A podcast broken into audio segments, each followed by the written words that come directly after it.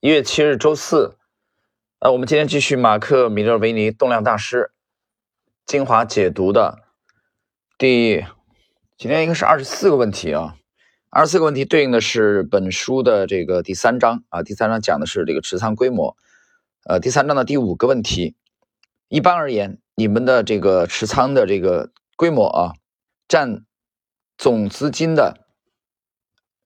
这个比例啊，最小的比例是多少？今天内容呢也比较简短，我们看看四位大师怎么回答。第一位，米勒尔维尼，如果这个事情进展比较顺利啊，没有进展啊，就是进展不顺利，而且我的止损呢被频频的被触及，我会不断的来缩减我的这个持仓规模。在那种情况下，我并没有预设的这个最小持仓规模是多少，不过我通常会让。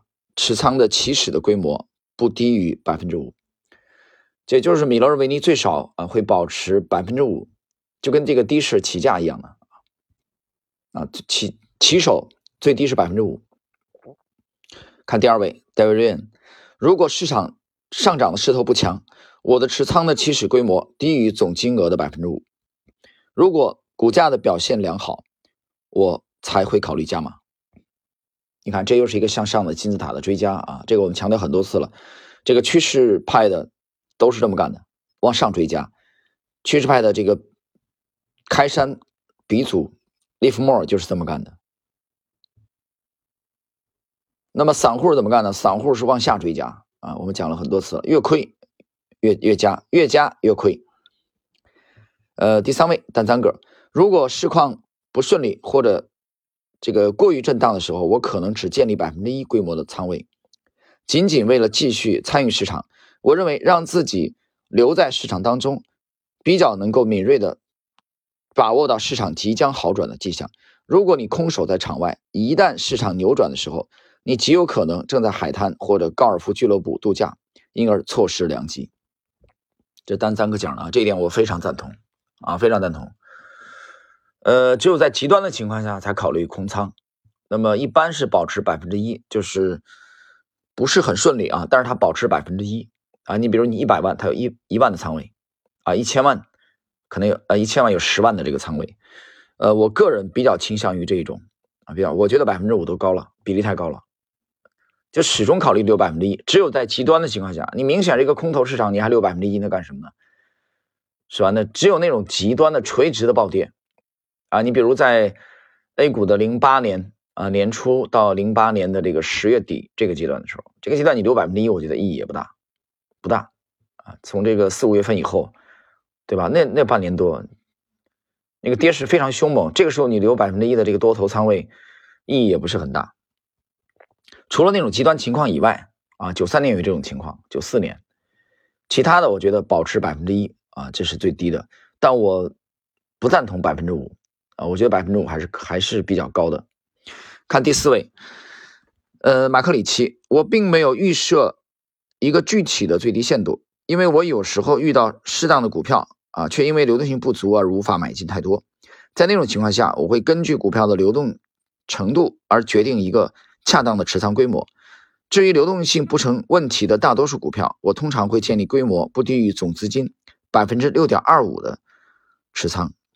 所以我说这个马克里奇挺挺奇葩的啊，他的他经常跟前三位不太一样啊。当然，这这个这个个性也也是啊，我们允许有个性，搞了一个很很奇葩的六点二五啊，一般百分之五啊都都整数，他弄了六点二五，所以这挺有意思。呃，那么今天的内容比较简短啊，我们谈一谈这个，就是在市况不是特别好的时候，基本上。大多数情况保留百分之一啊，这一点，呃，就是为了跟市场啊，这个这个保持接触啊，保持那种敏锐的那种那种感觉，这一点我真的是啊，这个感同身受，我赞同的啊。我讲了，我刚才讲了啊，除了极端的垂直向下啊，单边暴跌，你百分之一也没有意义。其他情况下，震荡是什么？不太好做。总体来说，做多嘛，那你也留百分之一。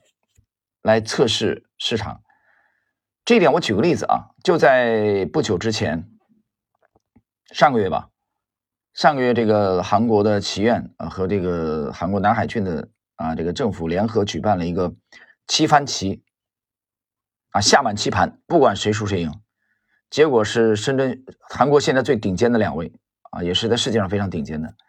那么申真谞九段和朴廷桓九段，他这个棋盘棋推出的背景是什么？奖金还挺高的啊，胜者负者都有奖金，每一盘，但一定要下完。结果申真谞七比零啊，把完胜朴廷桓。朴廷桓之前在韩国是第一高手。那么这个棋盘棋推出的背景是什么呢？因为我们知道疫情的关系，去年啊，那么韩国的顶尖高手他们的对局数是不够的，明白吗？一流的棋手，超一流的棋手，他们要和日本的和和中国的顶尖的棋手对抗，他们下的这个强度是不够的，所以这种情况下，他们推出这个七番棋，让韩国最顶尖的两位高手啊来进行七番棋的对决，其实也就是为了让他们练兵，让他们保持对围棋的这个这个盘面的这这种盘感啊，因为职业棋手啊，我虽然不是职业，我是业余。那业余嘛，还是有一定段位的啊。业余大概四四段左右，这个这个样子啊。最最近这这一一两年还略微有提升嘛，也就四段那样了啊。业余四段，那么职业棋手他必须要保持一定的这种啊这种棋感。所以你去看这个棋盘棋啊，我整个棋盘棋我全部都全程观摩。你比如在这个月的十一号，又开始应世杯的对决，又有深圳旭的棋，我要得现场去。我觉得不是，我就得通过网络啊，来来来观摩学习。我觉得你要学，你就学最强的。中国你就学，你就学柯柯洁的棋，研究他的棋。韩国你就研究两个人就够了，一个申真谞，一个朴廷桓，其他的不用看。中国除了柯洁的，其他的我也不太看的。